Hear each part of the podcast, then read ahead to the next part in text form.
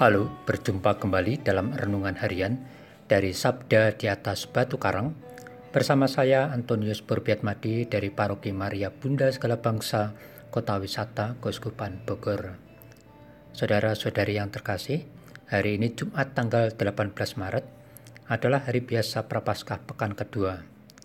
Hari ini gereja memperingati Santo Sirilus dari Yerusalem, seorang uskup dan pengaku iman, Santo Anselmus dari Luka, seorang uskup, dan Santo Salvator, seorang pengaku iman.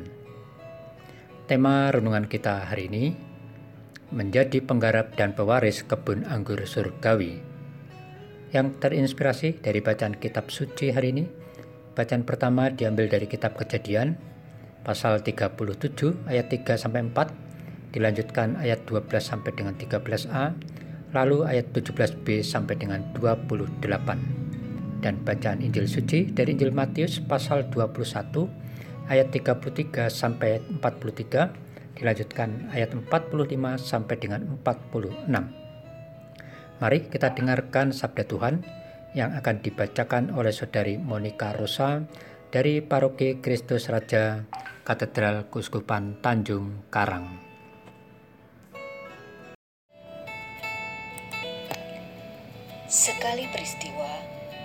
Yesus berkata kepada imam-imam serta tua-tua bangsa Yahudi,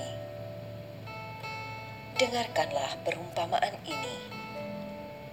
Seorang tuan tanah membuka kebun anggur dan menanam pagar sekelilingnya. Ia menggali lubang tempat memeras anggur dan mendirikan menara jaga di dalam kebun itu." Kemudian ia menyewakan kebun itu kepada penggarap-penggarap, lalu berangkat ke negara lain. Ketika hampir tiba musim petik, ia menyuruh hamba-hambanya kepada penggarap-penggarap itu untuk menerima hasil yang menjadi bagiannya. Tetapi para penggarap menangkap hamba-hamba itu yang seorang mereka pukul, yang lain mereka bunuh, dan yang lain lagi mereka lempari dengan batu. Kemudian Tuhan itu menyuruh pula hamba-hamba yang lain, lebih banyak daripada yang semula.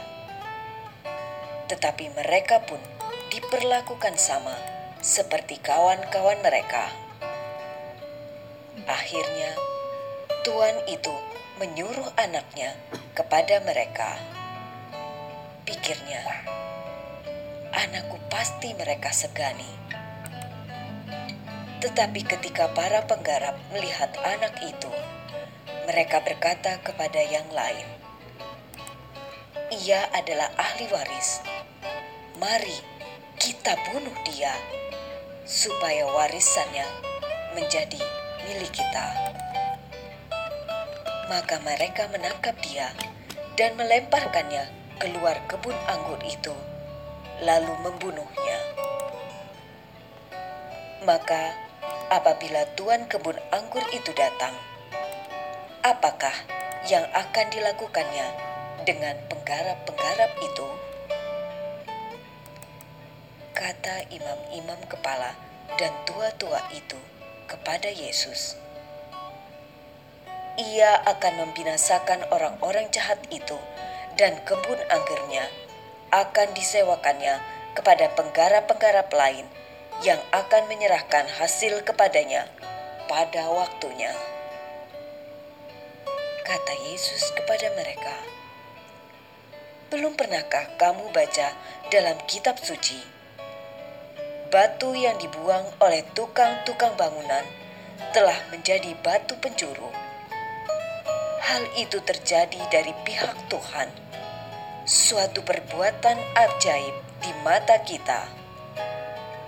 Sebab itu, aku berkata kepadamu, kerajaan Allah akan diambil daripadamu dan akan diberikan kepada suatu bangsa yang akan menghasilkan buah kerajaan itu.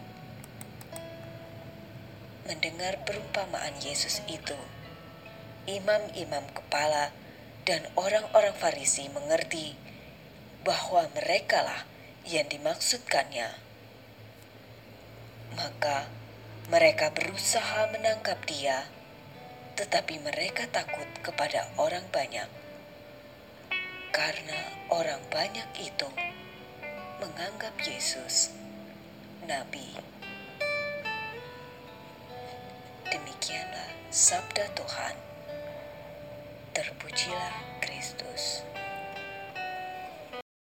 Saudara-saudari yang terkasih, rebutan warisan atau posisi jabatan sering terjadi. Karena ada dorongan keserakahan, iri hati, maka sering kali ada cara-cara yang cerdik tetapi licik yang dilakukan untuk menyingkirkan anggota keluarga atau rekan kerja sendiri supaya mendapatkan hak warisan paling banyak atau jabatan strategis.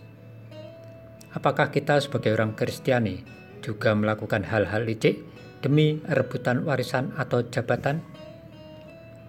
Saudara-saudari yang terkasih, dalam bacaan Injil pada hari ini, Yesus menggambarkan tentang kaum Farisi, kaum Taurat, dan para imam kepala yang merasa dirinya benar, namun mereka tidak mau menerima kebenaran iman akan Yesus. Mereka menolak Yesus yang adalah Mesias, sebagaimana diwartakan para nabi maupun ditegaskan oleh Yesus dalam berbagai pengajarannya. Melalui perumpamaan tentang penggarap-penggarap kebun anggur, Yesus tidak meneguhkan kita bahwa dirinya lah adalah ahli waris kebun anggur. Dialah gambaran ahli waris yang dibunuh oleh para penggarap kebun anggur itu. Dan kitalah, termasuk juga penggarap kebun anggur yang membunuh Yesus dengan keberdosaan kita. Saudara-saudari yang terkasih, semoga dalam masa prapaskah ini kita mau memperbaiki sikap hidup kita untuk jangan sampai kita kembali lagi menjadi penggarap kebun anggur yang jahat atau yang serakah, yang ingin menguasai kebun anggur yang bukan miliknya. Semoga kita tidak mudah tergiur oleh hal-hal duniawi, pangkat jabatan, kekayaan, lalu menolak dan menyingkirkan Yesus dari kehidupan iman kita. Semoga dengan kekuatan Roh Kudus, kita dimampukan untuk memperbaiki hidup iman kita sehingga kita layak menjadi penggarap dan juga pewaris kebun anggur surgawi.